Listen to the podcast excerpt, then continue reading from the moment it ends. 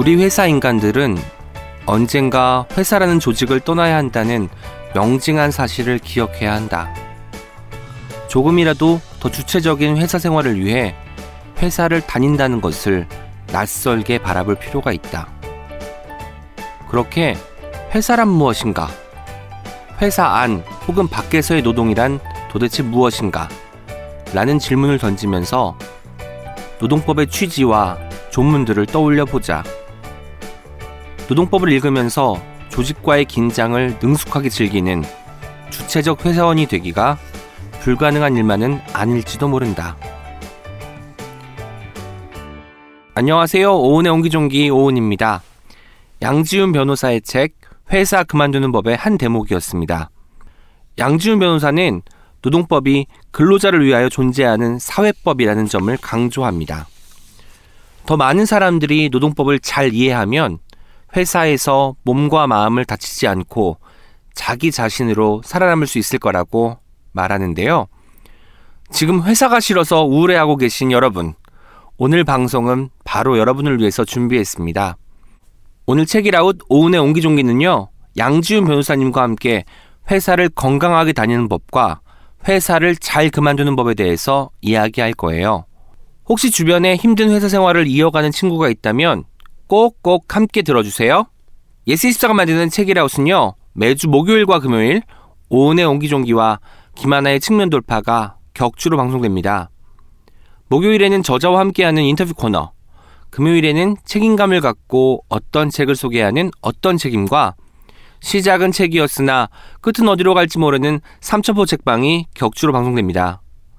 책이라웃에 소개된 도서와 저자 인터뷰는요, 웹진 채널S를 통해서도 보실 수 있으니까요.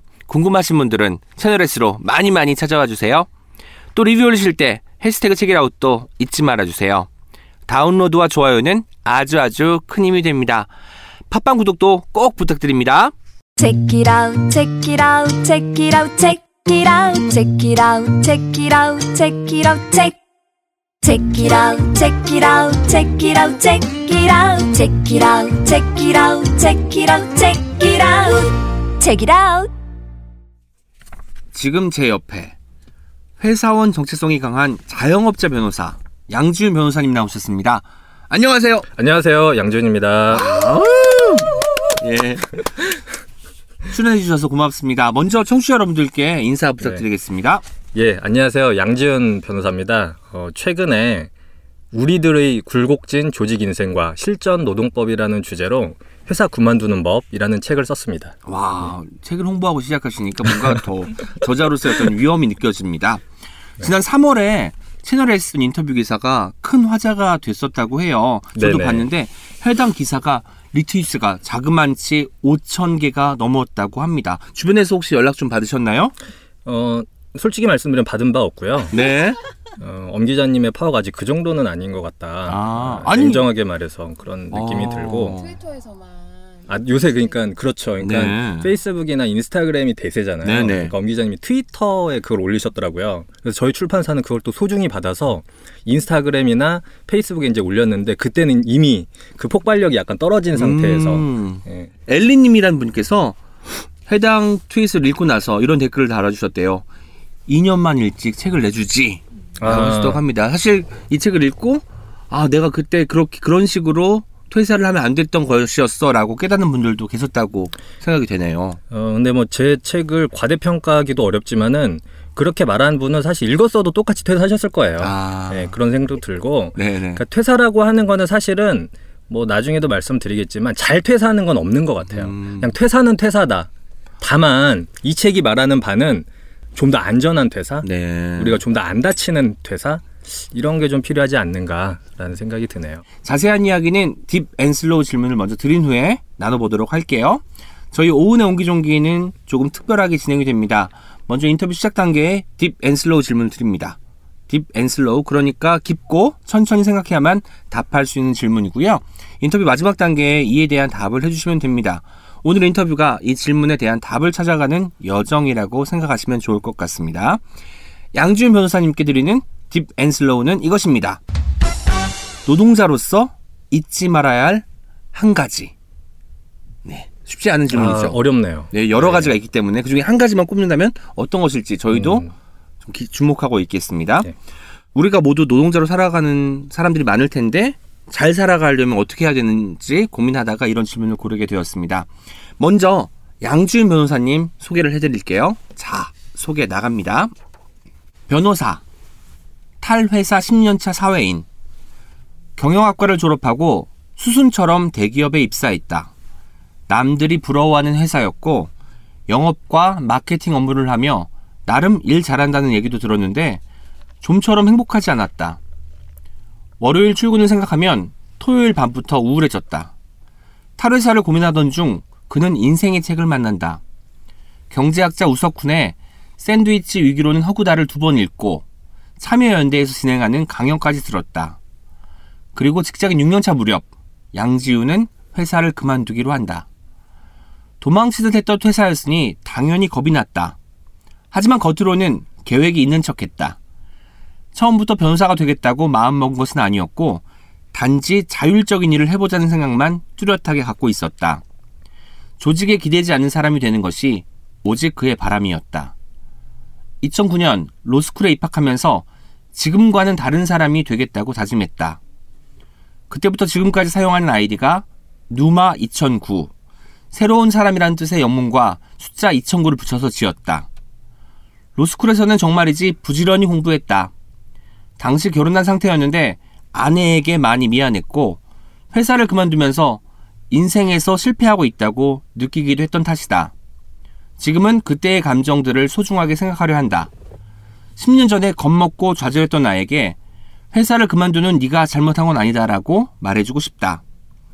더 많은 사람들이 노동법을 알았으면 하는 바람으로 프레시안, 허핑턴 포스터 등의 법률 칼럼을 썼고 시민을 위한 법률 강의도 했다. 지금은 회사인간, 퇴사인간이라는 네이버 오디오 클립 방송을 진행 중이며 북클럽 트레바리에서 회사인간이라는 클럽의 클럽장을 맡고 있다. 환갑 즈음에는 만화가로 데뷔해보고 싶다. 엥겔 지수와 같은 북바이 지수가 있다면 자신있게 명함을 내밀 수 있다. 선호 분야는 정치, 사회, 그리고 소설과 만화. 고등학교 1학년 무렵 샀던 문학동네 창간호를 소중하게 간직하고 있다. 친구와 함께 야자를 빼먹고 홍지서림이나 지일서점에 가서 소설을 읽는 것이 낙이었던 문청이었다. 술은 취하기 위해 먹는 것이라 생각한다. 올해 다짐은 일일 일유머 구사다. 일상을 아름답게 보내는데 필요한 것은 여유와 유머, 리듬이라고 생각하며 지낸다. 아 정말 뭔가 발가벗겨진다는 느낌이 네. 드네요. 이거 어디서 뒷조사를 이렇게 많이 하셨어요? 저희 작가님이 네. 정말 열심히 조사하시니까 이렇게 어, 양질의. 소개가 네. 나오는 것 같습니다. 아마 양지훈 변호사님께서도 과거에 내가 이런 말을 했었어? 라고 생각하는 분도 아, 그러게요. 있었을 겁니다. 네. 제가 좀 궁금한 게 몇 가지가 있어서 프로필에 대한 이야기를 좀 질문을 드릴게요. 누마 2009가 네. 아이디예요. NUMA 2009잖아요. 네네. 누마가 왜 새로운 사람이란 뜻인지 알려주세요. 아 그거는 그냥 제 마음대로 조어를 만든 건데요. 아, 그러니까 뉴맨 이라는 네. 그 영문을 그냥 단순화시킨 거죠. 네. 뉴를 누라고 쓰고 어, 맨을 마라고 그냥 어, 음절을 빼고 고친 거예요. 아, 네. 저는 이걸 보고 MA로 끝내지만 다시 N으로 돌아가서 연결된 맨이니까 그런 것이 아닐까라는 생각을 했는데 틀렸군요. 알겠습니다. 뭐 이메일 계정 이런 거 막 개인 정보인데 네. 제 사전 동의 없이 이렇게 막 얘기해도 되시는 건가요? 법적으로 문제가 있나요? 책에도 아, 나와 있으니까 이미 출판사가 책에 네. 썼네요. 네, 그렇군요. 그러니까 저희는 사실 거기서 힌트를 얻어가지고 이렇게 소개를 해드리는. 잘하셨습니다. 네, 네, 알겠습니다. 네. 그 처음에 퇴사를 했을 때 대기업인데 주위에서 반응이 어땠는지가 궁금해요.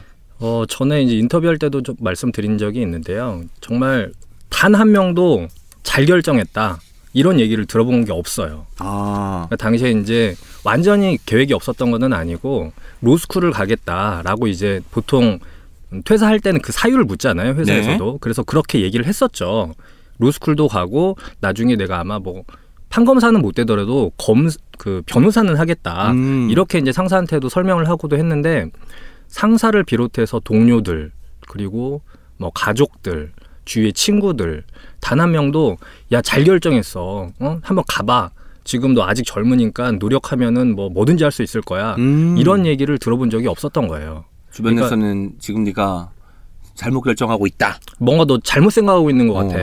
왜냐하면 제가 다녔던 것이 어, 사실은 굉장히 안정적이기도 하고 연봉도 높았던 정유 회사였어요. 아, 그러니까 상대적으로 나름의 화이트 칼라가 갖고 있는 어, 회사의 계층에서도 상위급에 속하는 네네. 그런 회사였던 거죠. 그러니까 거기서 주어지는 어떤 연봉이라든지 그 사내 복지 같은 거, 뭐 이런 것들이 것. 그냥 단순하게 비교를 했을 때에도 나중에 변호사로서 얻을 수 있는 어떤 사회 경제적인 지위보다도 훨씬 더 안정적이다라고 모두가 판단했던 거예요. 네. 그러니까 그 이후에 뭐 어떤 노동을 통해서 어떻게 네가 자기 실현을 할 수 있는지에 대해서 얘기를 알아보거나 거기에 대한 응원을 하기보다는 그냥 당장 지금 너가 갖고 있는 것들이 더 아깝다라고 다들 이렇게 얘기를 해주셨던 거죠.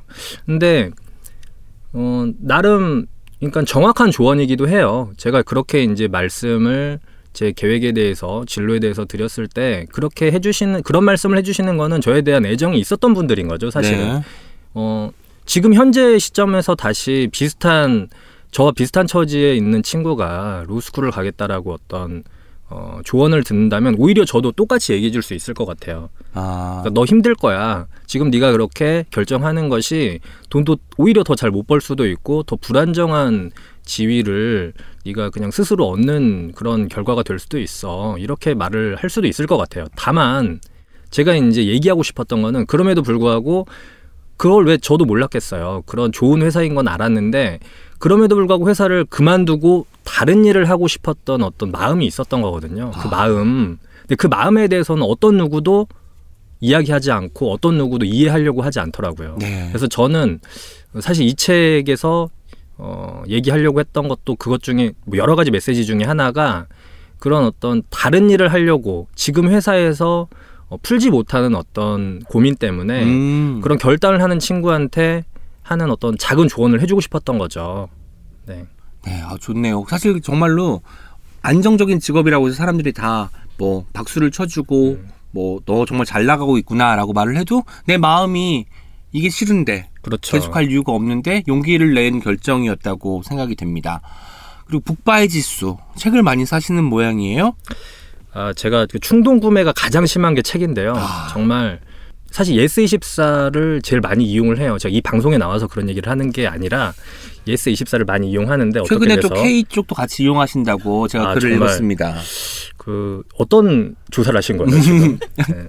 온라인 오프라인 이렇게 다 구매를 하고 있는데 보는 족족 어떤 신간 소개가 나오면은 주로 이제 주말에 그 일간지나 이런 네. 곳에서 그 책 소개가 나오잖아요. 그러면 그것만 보고도 한 두세 권씩 매주 그냥 사는 거예요. 사 제끼는 거예요. 음, 그거 감당하지를 못하는 거죠 지금 맞아요. 책이 저는 그러지 않으시나요? 책이 점점 쌓입니다. 유신님도 네. 책이 쌓이고 네. 산지 까먹고 또 사는 책도 저는 생기기 시작했어요. 그건 좀 심하신 것 같은데. 네, 알고 알겠습니다. 네. 역시 직원을 또 서슴지 않으시는 면도 참 매력적인 것 같습니다. 네. 그래서 사실 보니까 정치, 사회, 소설과 만화를 좋아하신다고 했고요. 이 만화를 좋아하시는 것 때문에 또 환갑쯤에는 만화가가 되고 싶다고 또 말씀하시기도 했어요. 아 그건 작가님이 과잉 조사하신 것 같아요. 아, 뭐냐면 그 농담으로 제가 막 만화책과 관련된 어떤 책을 샀는데 그 SNS 댓글에 왜 이런 책을 사셨냐고 어떤 분이 이제 물어보길래 어, 농담으로 환갑쯤에 제가 만화가로 데뷔하고 싶습니다. 그런 멘트를 적은 게 있는데 그거를 갖고 오셔가지고 지금 이 방송에 이렇게 공개적으로 그렇군요. 그럼 제가 꼭 뭔가 데뷔해야 될 것 같잖아요. 20년 후에는 네, 압박이 들어오네요. 네, 아니 뭐 하실 수 있을 것 같은데요. 왜냐면 불가능하다고 생각해요. 아니, 정유회사에서 변호사가 되었는데 다시 만화가 못될 게 없을 것 같고 왠지 양준 변호사님은 재능을 까도 까도 계속 나올 것 같은 그런 느낌이 드는 분이어서 제가 제가 기대해 보도록 하겠습니다. 좀 안타까운 것은 선호 분야에 시가 없다는 건데요. 아, 제가 네. 나중에 제 시집을 꼭 선물해드려서 시에도 이런 말맛이 있구나, 시가 이렇게 재밌는 것이구나라는 생각을 들게끔 만들어드리고 싶습니다. 정말 재밌는 게 홍지서림 지휘서점에 다니셨다고 해요. 그 고향이 전주. 예, 전주입니다. 제가 저도 고등학교까지. 살았습니다. 아 진짜요? 고등학교 때까지. 전 아, 재수할 때까지 전주에 있었고요. 홍지서림은 제가 자주 가는 서점이었고 그 지휘서점은 모르겠어요. 저 때는 지일. 홍지서점 홍지서림과 민중서관이 있었습니다. 홍지서림 민중서관이 제일 큰 서점이었고요. 관통로 사거리에서. 네. 그렇죠. 아세요? 아니 근데 진짜 전주 출신이세요? 맞습니다. 이렇게 서울에서 이런 방송 자리에서 뵙는 거는 너무 이례적인 일이어가지고 네. 깜짝 놀랐어요 금방. 근데 어쨌든 그 지일 서점은 저 고등학교 때부터 해서 아마 어 대학교 무렵까지 음. 그때까지 있다가 폐업을 빨리 했어요. 아, 거기가 그렇군요. 거기도 홍지서림에서 멀지 않은 곳이에요. 그 전동성장 가는 길에 네네. 아무튼 지일 서점이라는 곳이 지하에 있었는데 네, 사실은 지하에. 홍지서림만큼 넓은 곳이었어요. 거기가 아. 저희 고등학교 때는 신간도 제일 빨리 들여오고 네. 그래서 왔다 갔다 했었죠 저희가. 이 대목을 읽- 읽는데 아 양 변호사님도 책을 좋아하셨구나 시집은 아니지만 이런 생각을 했던 것 같습니다.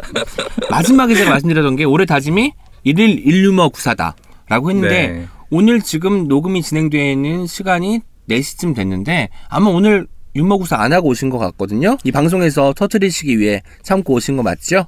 지금 이 방송이 압박 방송인가요? 아, 손님 방송인가요? 만화가도 데뷔해야 되고 네. 유머도 지금 한 시간 안에 되고. 구사해야 되고. 네. 네.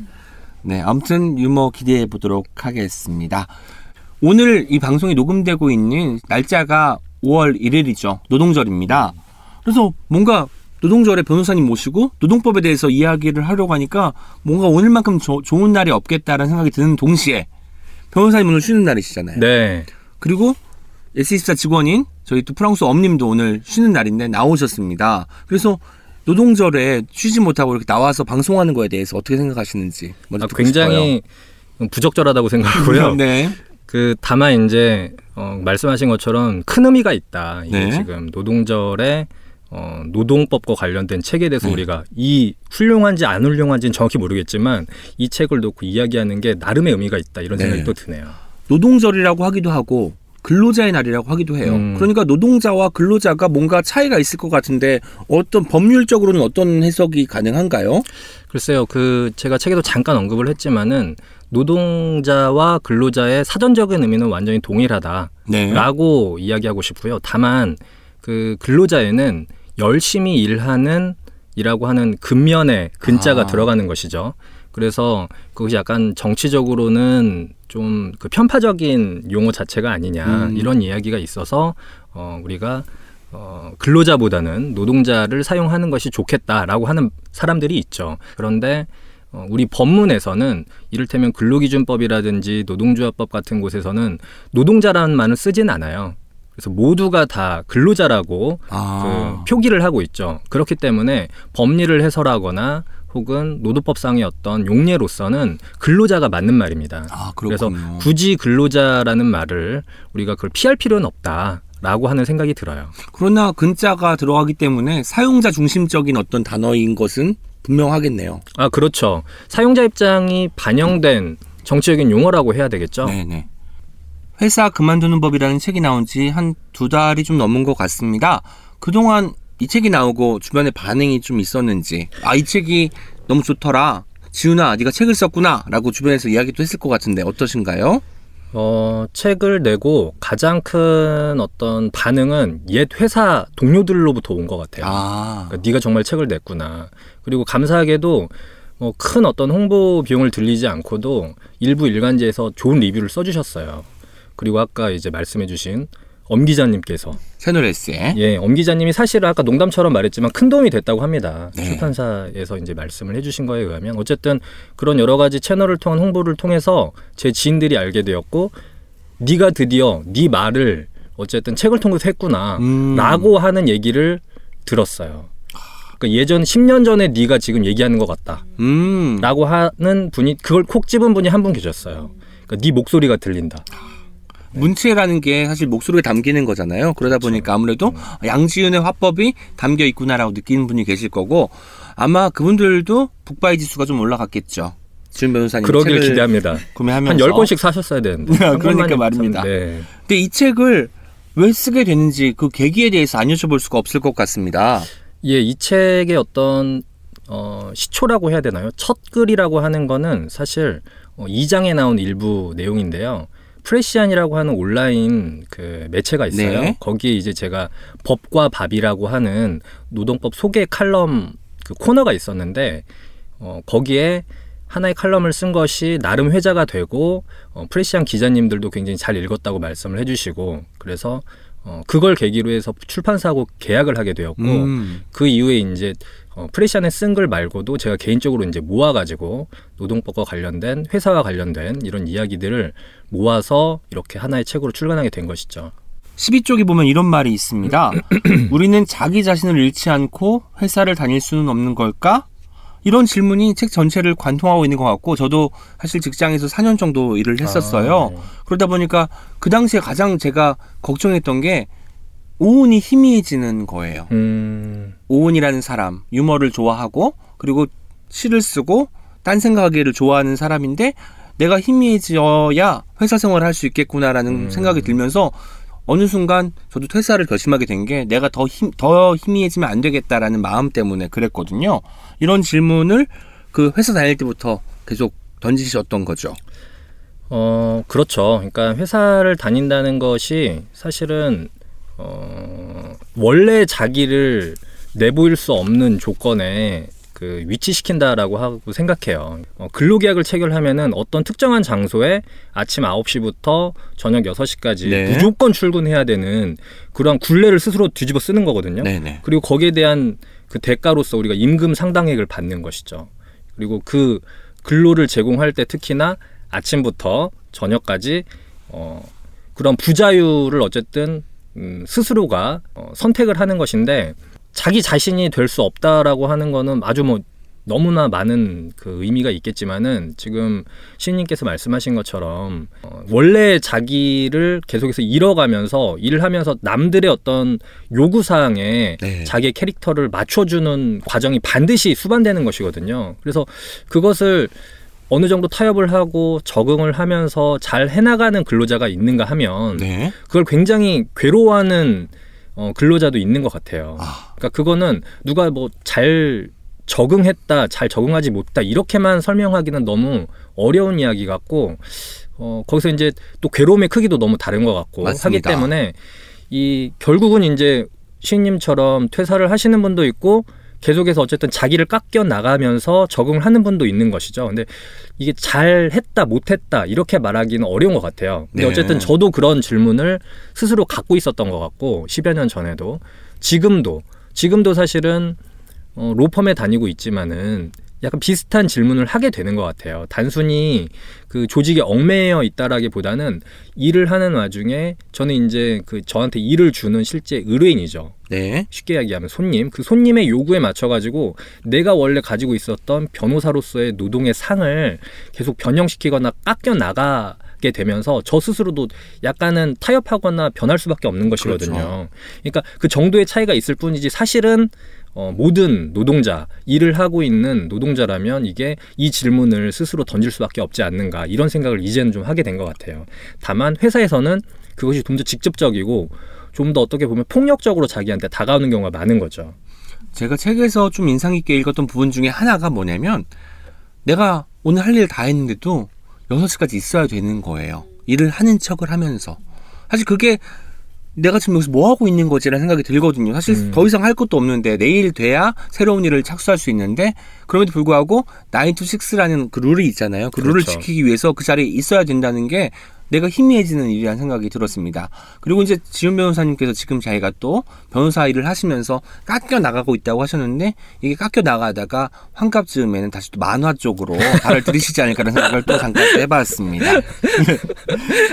저는 또 사실 노동자가 노동법을 가장 잘 알아야 되는데 우리는 너무 모르고 있었잖아요. 실제로 계약서에 이제 여러 가지 항목들이 있는데 이거를 꼼꼼하게 읽으면서 계약서를 작성하는 사람도 아마 없을 거란 말이죠. 왜 노동자들은 오히려 노동법에 대해 잘 모를까? 변호사님도 회사 다닐 때는 노동법에 대해 잘 모르셨을 것 같거든요. 노- 어떠신가요? 그럼요. 노동법을 잘 알기가 어렵죠. 그리고 관심을 갖기도 어렵고요. 네네. 그러니까 법이라고 하는 거는 사실 자기가 어떤 문제가 생겼을 때 이걸 어떻게 돌파하거나 해결해야 되는가라고 할 때나 뭐 변호사한테 자문을 구하거나 직접 찾아보게 되는 것 같아요. 그러니까 제가 회사 다닐 때는 어, 사실은 불평불만이 많았는데 그것을 어떤 식으로 제도적으로 해결할 수 있을까, 어떤 식으로 법을 통해서 좀 더 나아질 수 있을까 그런 질문을 던지지 못했던 것 같아요. 네 네. 그러니까 회사 다닐 때 제 캐릭터는 이를테면 일은 잘 하는데 고분고분하지 않은 그런 아. 사원이었거든요. 그러니까 첫 해에는 누구나 다 뭐든지 다 할 수 있을 것 같고 뭐든지 다 충성하고 뭐든지 복종할 것 같은 A 플러스 사원이었죠. 네. 그게 그게 1년, 2년이 안 가더라고요. 왜냐면 내 아. 캐릭터를 죽일 수가 없으니까 어쨌든 상사의 요구가 있다고 할지라도 내가 그것을 나의 욕구에 맞게 나의 일의 어떤 방식에 맞게 조정하는 수가 항상 생기는데 그런 것이 이제 충돌하다 보면 보통의 경우에는 상사한테 맞춰줄 수밖에 없거든요. 네네. 그러면서 자기 이제 캐릭터도 깎이고 자기의 어떤 일에 신념도? 대한 태도, 뭐 태- 신념 이런 것들이 다 바뀌는 거죠. 네네. 근데 그거를 이제 견딜 수가 없었던 거예요. 그러니까 시키는 일은 하는데 어쨌든 그것을 어, 아주 재미있게 뭐 항상 웃는 얼굴로 이렇게 할 수 없었던 거죠. 저는 그게 이제 제 당시의 어떤 모습이었는데 그런 와중에 그렇다면은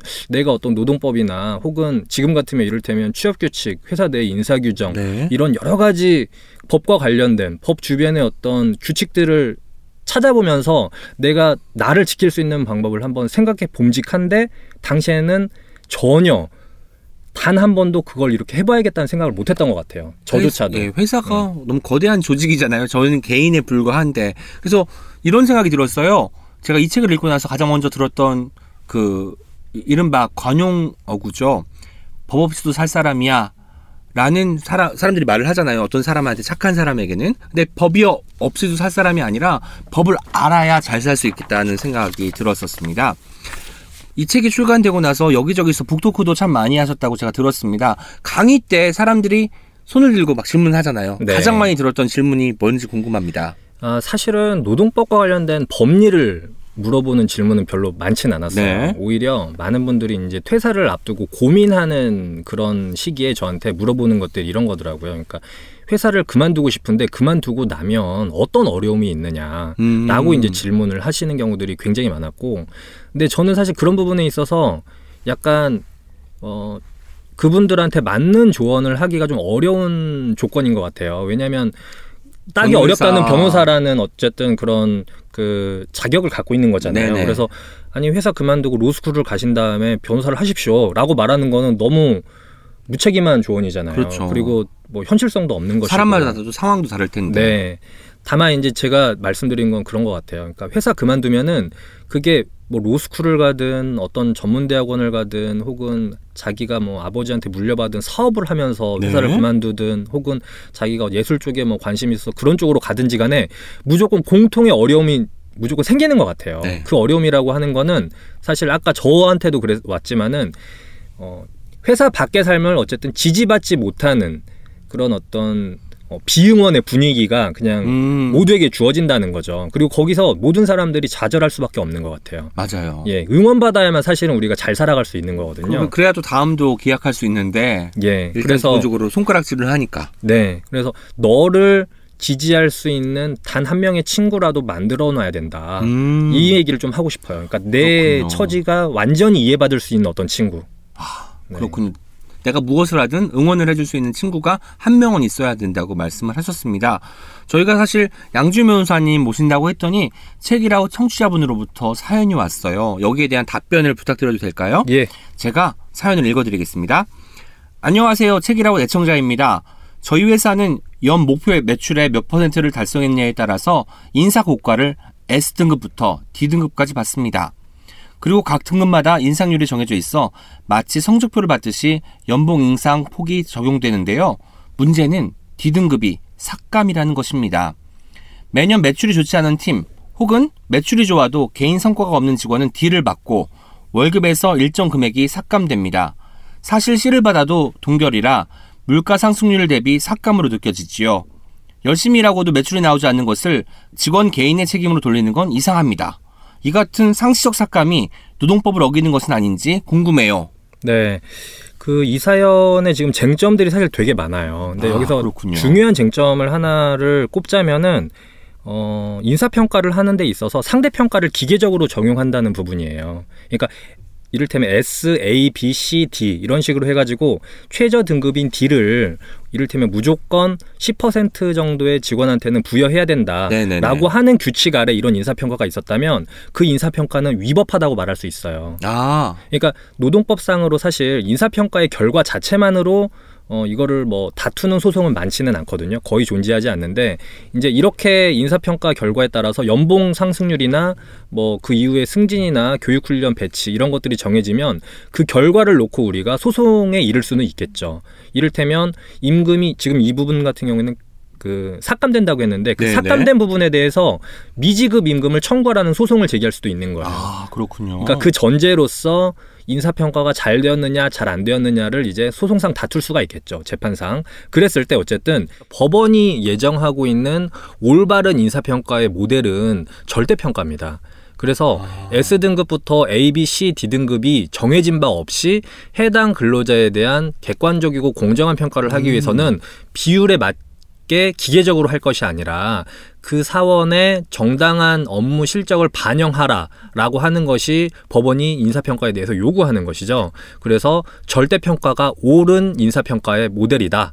이렇게 정리할 수 있겠습니다. 그러면 모든 사원들이 다 S 등급을 받을 수도 있다는 거네요. 그럴 수 있는 아, 것이죠. 근데 이제 그렇군요. 실질적으로 그렇게 하기는 어려울 것이고요. 네네. 우리가 흔히 보면은 뭐 보통의 경우에는 A 등급이나 B 등급이 훨씬 많은 거죠. 네네. 그리고 S 등급이 이제 소수의 인원만 이제 그 어, 평가상 잘 주게 되는 것인데 어, 그렇다 할지라도 어쨌든 정해진 비율대로 주면 안 된다는 것이에요. 네, 예. 어, 기본적으로 어떤 프로토콜이 있어서 거기에 맞춰서 하는 것이 아니라 정말 객관적인 평가가 모두 다 잘했으면 A가 더 많을 수도 있는 것이고 맞습니다. 하는데 굳이 뭐 꼭 C를 20% 이상 줘야 되기 때문에 어쩔 수 없이 C나 D 등급을 주고 이럴 필요는 없다는 말씀이죠. 예, 맞습니다. 아 그렇군요.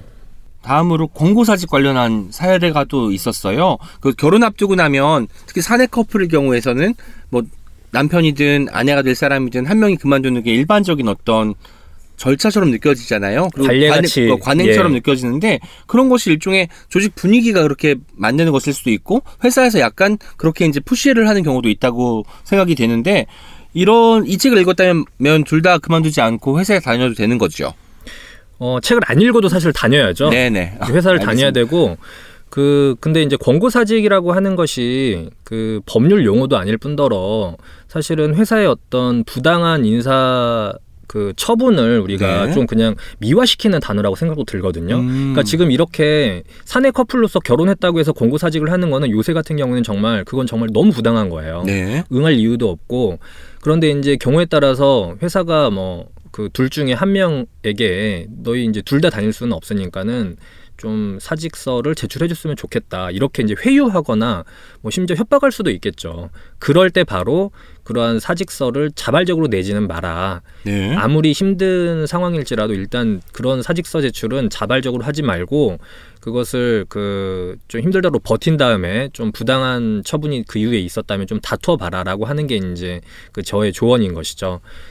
그 단순하게 단순하고 강력한 조언을 하나 주셨는데 절대 사직서를 제출하지 말라고 하셨어요. 아마 네. 거기 맥락하고 연결될 것 같은데 사직서를 내는 순간 내가 자의적으로 그만두는 것이 되니까 그런 거죠. 네, 맞습니다. 그러니까 그걸 돌이킬 수가 없는 것이죠. 그런데 사실 법리적으로 봤을 때 우리가 법정에 가면은 회사 분위기가 제가 회사 둘 다 다니는데 좀 불편했어요라는 것을 입증을 해야 되잖아요. 근데 그게 굉장히 어렵지 않나 싶어요. 어렵습니다. 그래서 이를테면 사직 을 공고하는 그런 강압적인 자리에서는 사실 녹음을 반드시 할 필요도 있어요. 녹음. 네. 아. 그러니까 그것의 입증 취지는 뭐 나중에 여러 소송의 방향에 따라서 다를 수는 있겠지만은 진짜 소송상의 그 근로자가 어, 어떤 소송을 이기기 위해서 가장 필요한 거는 증거거든요. 증거. 네네. 그 증거가 나중에 어떤 증거 를 통해서 어떤 입증을 해야 될지는 모르겠지만 어려움에 처한 시점부터는 사실 자기가 한 일이라든지 혹은 상사하고 대화 나눈 것이라든지 주변 사람들의 어떤 그 자기에 대한 어떤 평가라든지 이런 것들을 좀 꼼꼼하게 모아둘 필요가 있다는 거예요. 그래서 음. 항상 녹음기를 켜놓고 다니면 그건 또 너무 과잉 대응이겠죠. 네네. 요주의 인물이 되는 겁니다 회사에서. 그러니까 말입니다. 그 녹음도 사실 저는 이렇게 뭐 사, 사생활 침해 뭐 이런 것도 있으니까 녹음기를 켜놓는 것 자체가 약간 위법할 것 같은데 이런 것들이 증거 효력이 있다는 것도 좀 처음 알아, 알게 된 거거든요. 아, 예, 그, 어, 녹음과 관련된 그 사실관계를 규율하는 게 통신비밀보호법이라는 게 있어요. 네. 근데 그 통신비밀보호법이 우리나라에서는 자기가 그 대화자로 참여하는 경우에는 녹음을 해도 어, 위법한 건 아닌 거예요. 아, 그러니까 자신 이외에 제3자들끼리 녹음하는 것을 어, 이를테면 내가 지금 이 회의실에는 참여하지 않는데 회의실에 녹음기를 두고 온 거예요. 아, 그거는? 예 도청하듯이? 제3자끼리 녹, 대화하는 걸 녹음했기 때문에 그건 위법한 것이고 경우에 따라서는 증거 능력도 없을 가능성이 굉장히 크다는 거죠. 네네. 근데 내가 내가 지금 상사하고 대화하거나 혹은 내가 여러 명하고 대화할 때는 그 대화 사실 자체를 녹음하는 거는 위법하지 않다.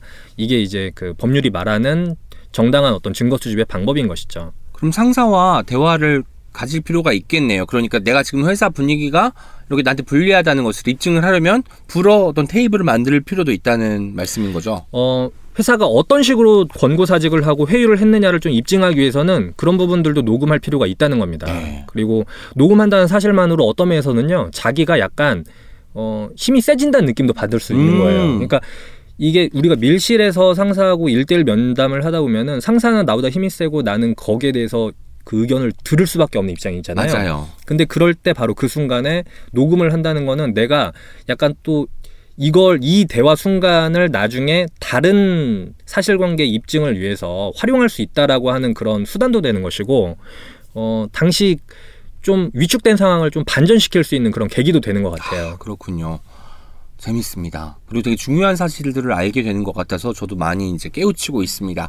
또 직장 내에서 여러 가지 불미스러운 일들이 벌어지는 것 중에 하나가 성희롱, 성폭력 이런 것들이 있을 수 있잖아요. 네. 그래서 상사를 운영위원회 같은 데서 이제 그 고발을 하고 어떤 전, 그 공론화를 시킨다고 해도 상사는 무시하, 무사하고 오히려 나한테만 불이익이 올 수도 있잖아요. 그럼 쟤는 뭐든 고발하는 아이야라고 낙인까지 시킬 수도 있고요. 이런 어떤 성차별 문제에 현명하게 대처하는 방법이 있을까요? 글쎄요, 이게 굉장히 어려운 문제인데요. 그 제가 이제 소송상으로 많이 다룬 그런 사례들은 아닌데 성희롱이나 부당한 어떤 상사로부터 대우를 받는 근로자가 일단 가장 먼저 해야 될 거는 금방 말씀드린 것처럼 증거의 수집이에요, 사실은. 아, 그러니까 물론 정서적이고 뭐 여러 가지 그 회사에서의 그 불이익과 타격이 있겠지만은 그것을 만회하기 위- 위해서라도 지금 당장 내가 접하는 여러 가지 그 불이익 처분에 관한 사실들 그리고 그때 당시에 어떤 일이 있었는지에 대해서 증언할 수 있는 주변의 어떤 증언들 이런 것들을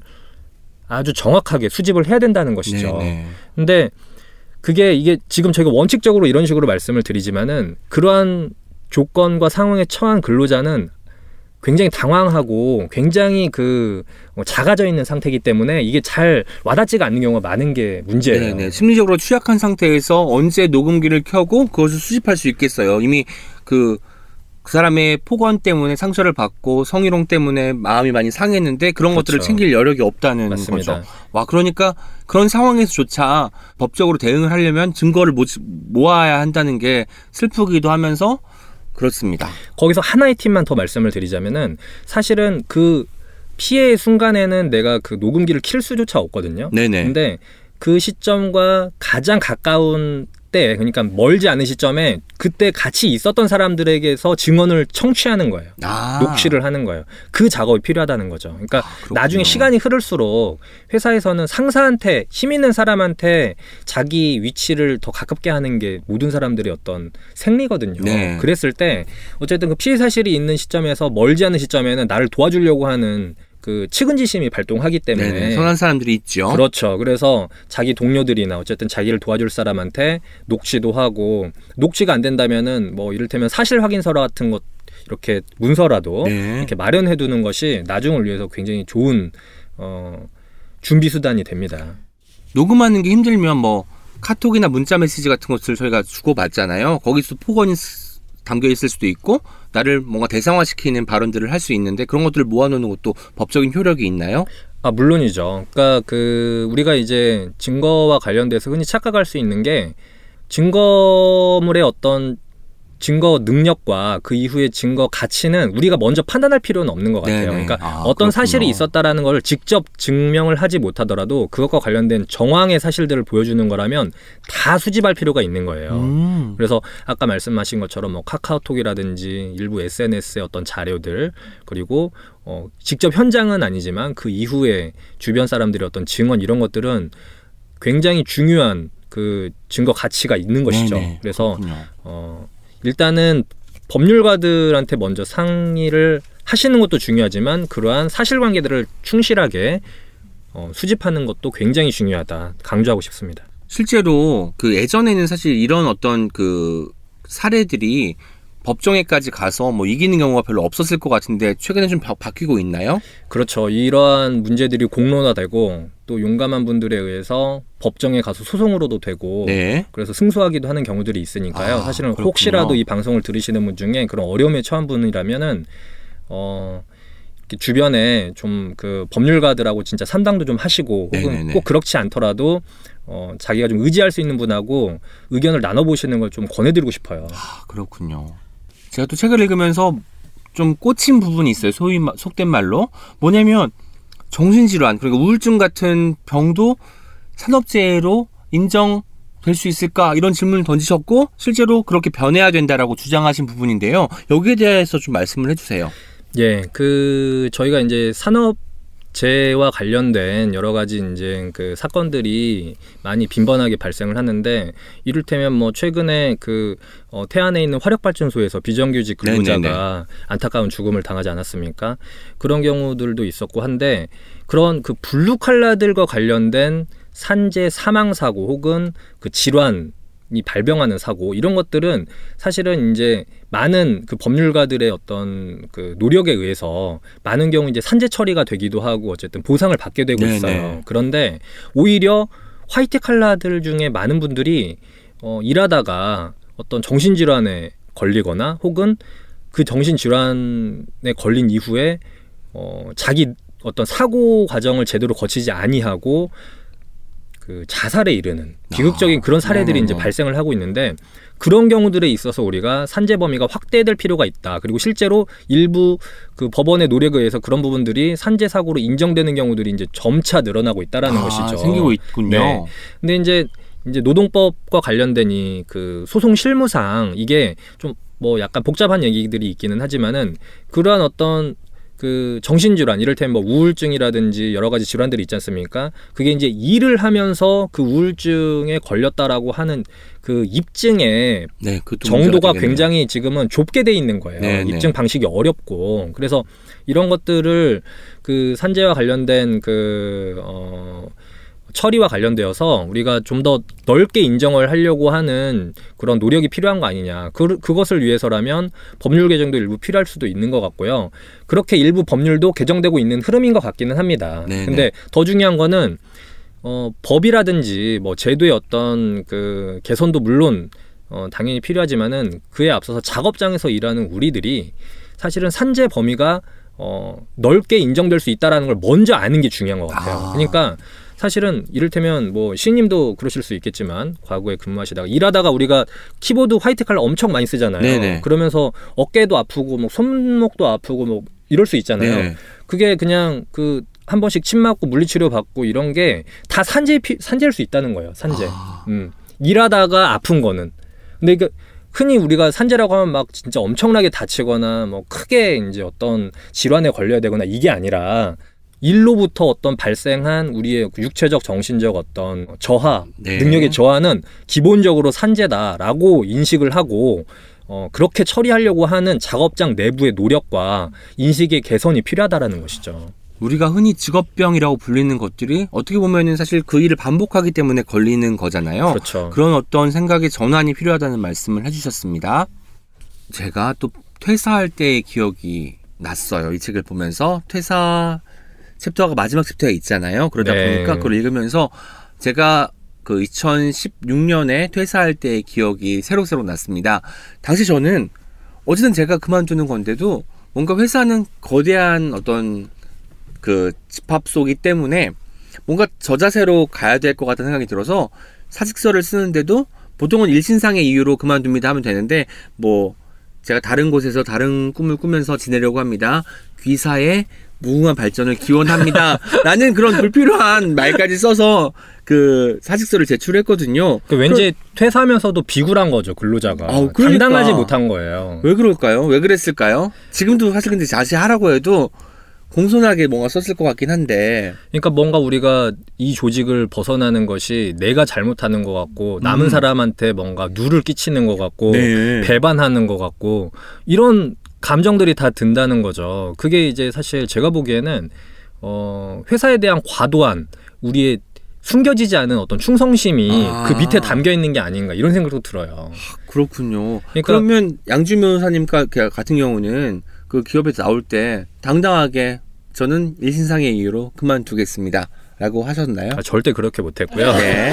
그 시인님처럼 저도 굉장히 미안하고 선배들한테 네. 죄송스럽고 내가 남겨준 일- 남겨진 일을 어, 못 끝내고 그냥 떠밀고 간 채로 그냥 이렇게 뭔가 잘못하는 것 같고 이런 느낌이 굉장히 많았던 것 같아요. 근데 어 제가 강조하고 싶은 거는 그런 것이 아니라 어쨌든 어려운 고민 끝에 결단을 내리고 퇴사를 결심했다면 당당하게 퇴직 절차에 근로자가 좀 적극적으로 임해라라고 네. 하는 것이죠. 그리고 그것을 뒷받침할 수 있는 노동 법리라고 하는 거는 퇴사라고 하는 것 자체가 일방적인 근로자의 의사 표시를 전제를 하고 있다는 거예요. 아. 그래서 그 사유도 사실 적을 필요가 없는 것이고 아 그렇군요. 물론. 도의적으로는 우리가 그런 설명을 해야 되겠죠. 네네. 남겨진 분들을 위해서라면 인수인계도 할 필요가 있고요. 근데 그런 것이 아니라 원래 법률이 예정할 때는 30일 전에 퇴사를 하겠다라고 하는 의사 표시를 심지어 어, 사직서가 아닌 구두로 했을 때에도 네네. 그 효력이 인정된다는 아, 거예요. 그게 1개월이라는 것도 충격이었던 게 저는 한 3개월이나 6개월 정도로 도의적으로 받아들였었거든요. 법리, 법률에 의하면 1개월인 셈인 거네요. 예, 30일. 맞습니다. 그거는 이제 정확히 말하면은 노동법이 아니라 민법이 그렇게 예정을 하고 네네. 있습니다. 고용관계를 해약할 때에는 어쨌든 30일 전에 통보만 하면 된다.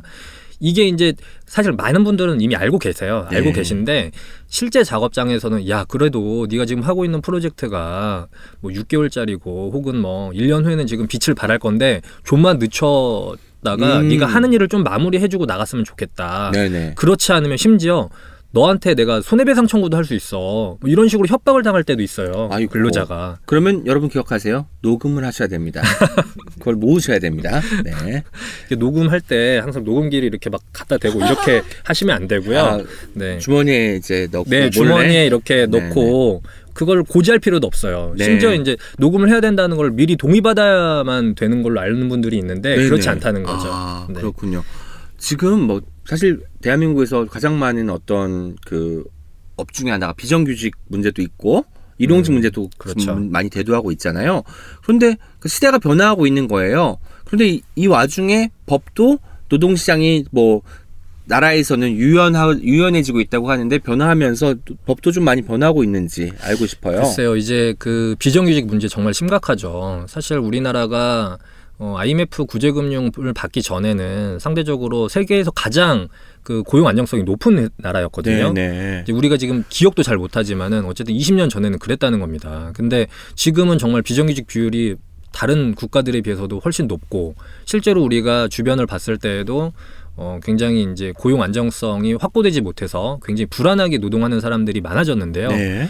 아쉽게도 그 기간제 근로자 보호에 관한 법률은 전혀 개정되지 못한 상태로 남아 있어요. 아. 그래서 기간제 근로자들이 그러니까 우리가 6개월 뭐 1년 혹은 2년 미만의 어떤 그 근로계약의 기간을 갖고 있는 그런 기간제 근로자들이 보통의 경우에는 그냥 그 사업장에서 프로젝트에 일부 투입되었다가 그 프로젝트가 끝나면 그냥 계약을 해지당하는 네. 그래서 이제 또 다른 직장을 찾아다 가야 하는 그런 현실에 싸, 빠져 있는 것 같아요. 근데 이게 이제 그 연원을 사실은 따져 올라가다 보면요. 이건 좀 자, 다른 얘기긴 한데 어, 기간제 근로자 보호에 관한 법률이 2006년도에 이게 만들어졌거든요. 처음 만들어진 게 예. 얼마 안 됐네요 생각보다. 그렇죠. 근데 그 2006년도는 사실은 그 노무현 정부였었고 당시에 이제 뭐 열린우리당이 그, 그 과반의 의석을 갖고 있었던 말하자면 네. 진보 정부 하에서 이 기간제 근로자 관련된 법률이 만들어졌다는 게 굉장히 아이러니하면서도 안타까운 네네. 거예요. 지금 그 보수 정부라고 할 수 있는 이명박 박근혜 정부 이전에 그러한 그 기간제 보호에 관한 법률이 제정되고 그것이 또 요새 막 문제가 되고 있는 이런 국회에서 뭐 진통을 겪는 이런 의사진행 절차에 따라서 해결된 게 아니었고 당시 그냥 여야 합의로 아주 순조롭게 그냥 입법이 됐다는 사실도 아. 굉장히 놀라운 거예요. 그러니까 그렇군요. 이게 우리가 이 법이라는 것이 사실 한번 만들어지면은 그걸 개정하는 건 너무나 더 힘든 거거든요. 네네. 이 기간제법도 마찬가지인 거죠. 당시에 가장 문제가 됐던 거는 그 2년 동안 쓸 수 있게끔 어쨌든 허용하는 그 기간제 법을 모든 대부분의 산업에서 그냥 풀어놨다라는 게 가장 큰 문제였어요. 그러니까 아, 업종을 혹은 업태를 제한할 필요가 있었던 것이죠. 특정 산업만 이렇게 할 수 있게 그렇죠. 해야 되는데 모든 산업에 이제 이것을 다 적용하다 보니까 네. 이 문제가 점점 커질 수밖에 없는 것이 됐군요. 맞습니다. 그러니까 약간 그 당시에 이제 그 집권 여당이 좀 순진하게 생각했거나 혹은 약간은 알았는데 방만하게 그냥 처리한 어떤 음, 그런 느낌을 지울 수가 없고요. 네네. 그래서 지금 어쨌든 가장 큰 문제가 되는 이 법률에 대해서도 어 우리가 이제 심각하게 논의를 해봐야 되는 거 아닌가.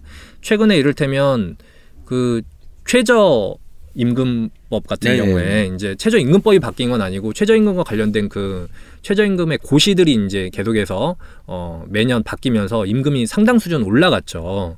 그러면서 이제 거기에 대한 어떤 그 어, 찬반이 또 현장에서 있는 것 같아요. 네. 이를테면 이게 급격하게 올라가면서 실제로 그러한 그뭐 알바생들이라든지 정말 단시간 근로를 하는 분들한테 이게 도움이 되지 않는다. 왜냐면 일자리 자체가 줄으니까. 음, 이런 어떤 분석도 지금 나오고 있고 어, 그 반면에 오히려 지금 이 수준보다 시간당 뭐 임금을 만 원 이상으로 올려야 돼서 실질적인 생활 임금을 보장해 줘야 된다라고 하는 또 측면들이 있는 것 같아요. 네.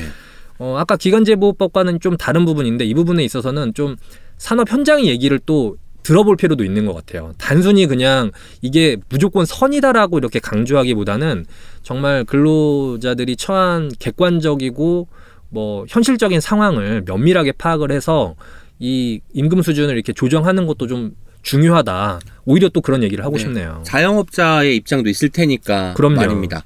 그리고 아까 이제 기간제 근로자 이야기를 했는데 또 하나의 더 변화가 있다면 노동시장에 저는 이제 워라밸이라고 불리죠. work-life balance를 찾는 사람들이 높아지면서 뭔가 법도 이렇게 이제 life, 그러니까 삶 쪽에 의미 있는 판결을 내린 적이 있는지가 궁금하네요.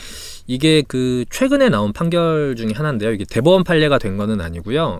서울 고등법원에서 나온 판례인데 우리가 이제 흔히 휴가 사용권 연차 휴가를 사용하게 되잖아요. 네네. 근로자의 휴가 사용권을 그 규정하고 있는 게 근로기준법 60조의 내용이 있어요. 그런데 우리가 이제 흔히 우리가 휴가를 사용할 때 어떻게 하죠? 그 신임도 그렇고 미리 과거 회사에 다니실 네네. 때또 휴가 사유를 구구절절하게 써야 휴가 되고 계를 제출을 해야죠. 그렇죠. 승인도 받고 결제 라인이 또 있잖아요. 그렇죠. 그리고 쭉 결제를 타고 올라가서 어쨌든 승인이 나야만 내가 뭐 월요일부터 수요일까지 쉰다거나 네. 이렇게 이제 연차 휴가를 사용하게 되는데 어 지- 지금 말씀드리는 사례는 그런 연차 휴가를 근로자가 먼저 신청을 했는데 그것을 회사가 반려한 거예요. 연차 휴가가 남아 있음에도 불구하고. 근데 이 사례에서 근로자가 그 해당 시간 그 연차 휴가를 신청한 그 기간 동안 무조건 내가 휴가를 써야 된다라고 다시 한번 얘기를 한 다음에 무단 결근을 하고 어쨌든 어 회사에 안 나온 거죠. 승인이 안 난 상태에서 네.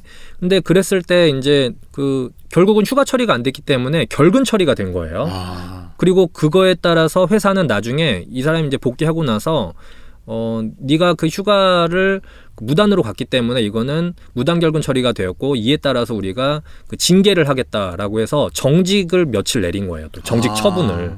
이 사람이 호락호락한 사람이 아니어서 그 정직 처분에 대해서 취소 소송을 제기한 거죠. 이것이 도대체 맞는 정직 처분인지를 음. 법원에 물은 거예요. 굉장히 용감하죠. 네. 휴가 이틀 써가지고. 네, 멋집니다. 지금.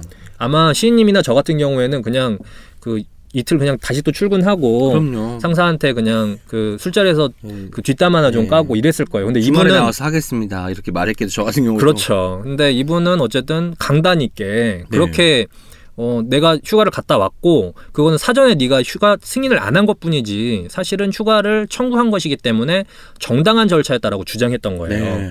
근데 여기서 이제 법원이 굉장히 진일보한 결정을 내린 거예요.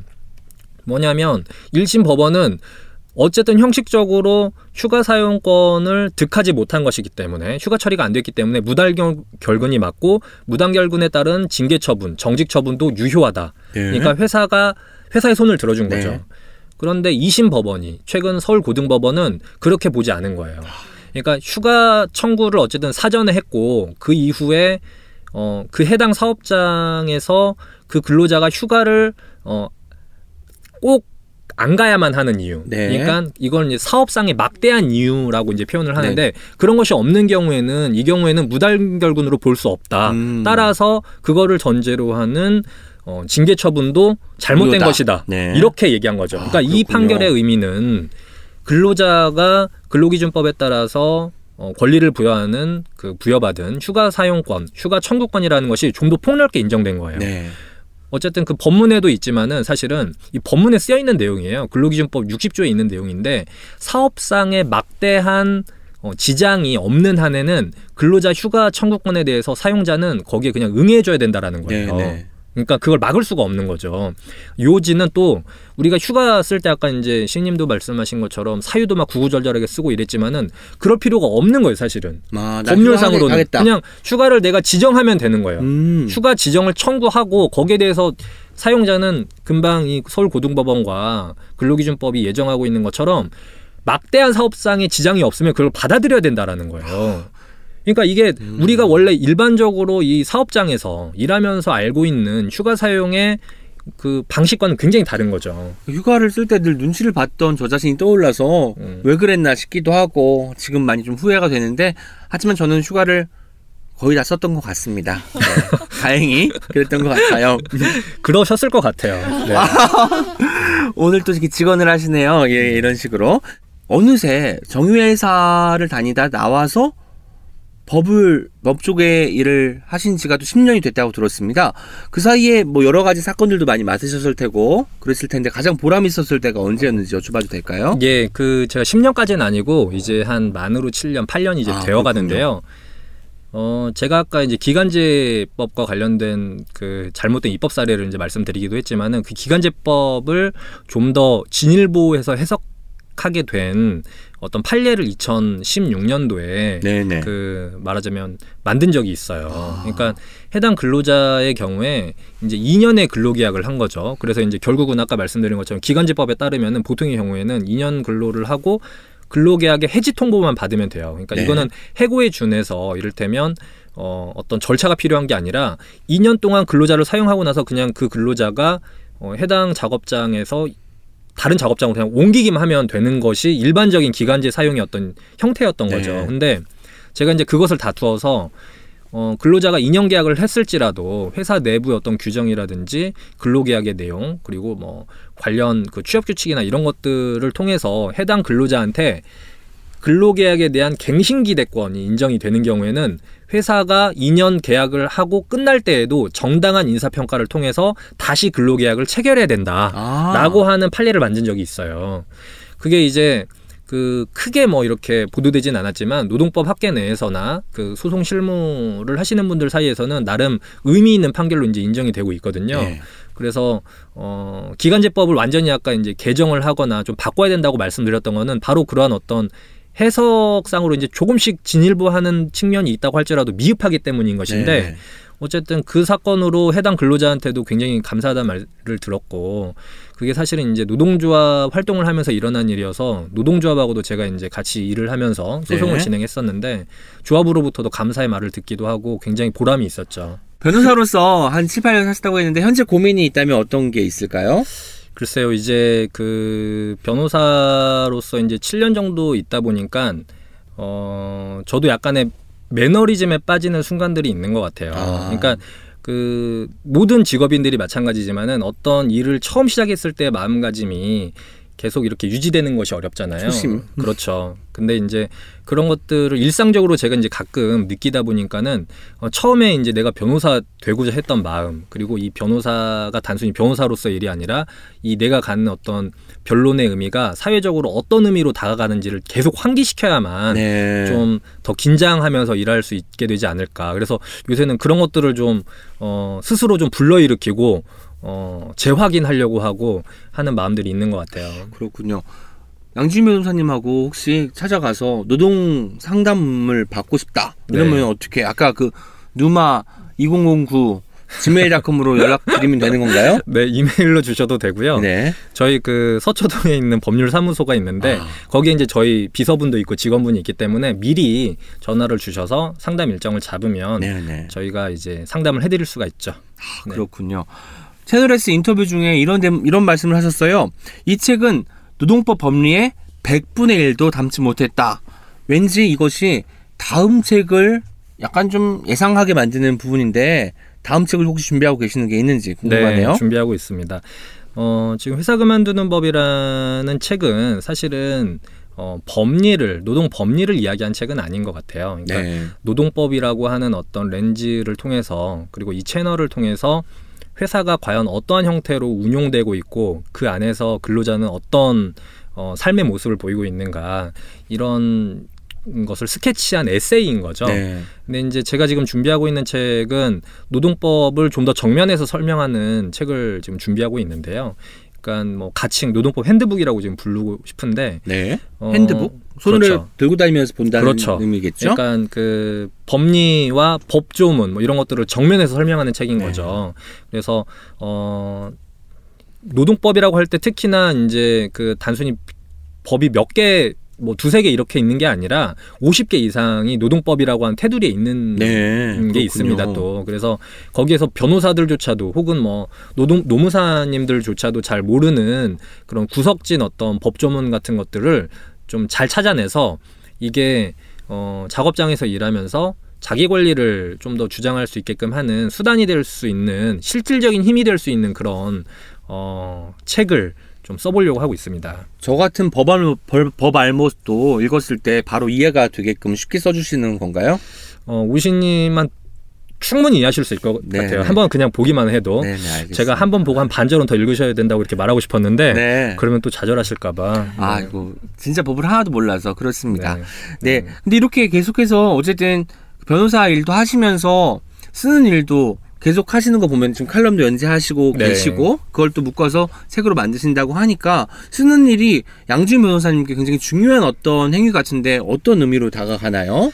어 글쎄요, 그러니까 그일 노동법과 관련된 일을 하는 것과 이 책을 저술하는 것이 저는 완전히 분리된 일이라고 생각이 안 들어요. 네. 그러니까 일을 하는 것에 어떤 그 일반적이고 추상적인 의미들을 좀 담아서 말하자면 글을 쓰는 것이죠. 네. 그러니까 아까 이제 제가 매너리즘에 빠지게 된다고 말씀을 드렸는데 그거는 변호사 전문직이든 그냥 일반 근로자든 모든 사람이 다 그렇게 되는 것 같은데 오히려 그렇게 말하자면 반복적이고 무의미한 일이 될 수 있는 일상을 좀 더 이렇게 추스른다고 해야 되나요? 음, 기록하면서 기록하고 어쨌든 반추하고 하는 작업이 바로 이런 글 쓰는 작업이 아닐까 저 개인적으로는 네. 그런 생각이 들고요. 어 그리고 말하자면 그 글을 쓴다는 거는 어쨌든 자기를 드러내는 거잖아요. 네. 그렇기 때문에 이 이렇게 제가 요 그 원래 의도했던 부분도 있지만 한편으로는 굉장히 부담스러운 부분도 있더라고요. 이를테면은 음. 지금 회사 그만두는 법 같은 경우에도 편집자님이 정말 노력을 많이 해주시고 같이 논의도 많이 해서 몇 달 동안 이렇게 준비를 했었는데 제 첫 책이기도 했으니까요. 근데 이거를 실제로 이제 편집이 완, 거의 완성이 되고 어 인쇄를 직접 이제 한다라고 마지막으로 통보를 받았을 때는 덜컥 겁이 나는 거예요. 음, 이게 내가 여기서 정말 잘못 알고 있거나 혹은 너무 섣불리 말하거나 틀린 부분이 있지는 않을까? 그렇죠. 그런 부분들이 있으면 어떨까 이런 그 좀 걱정이 들기 시작하는 거예요. 그럴 때를 대비해서 개정판이라는 것이 마련되어 있으니까 너무 큰 걱정을 앞으로 안 하셔도 될 것 같다는 생각이 듭니다. 시인님은 지금 몇 권의 책을 내신 거죠?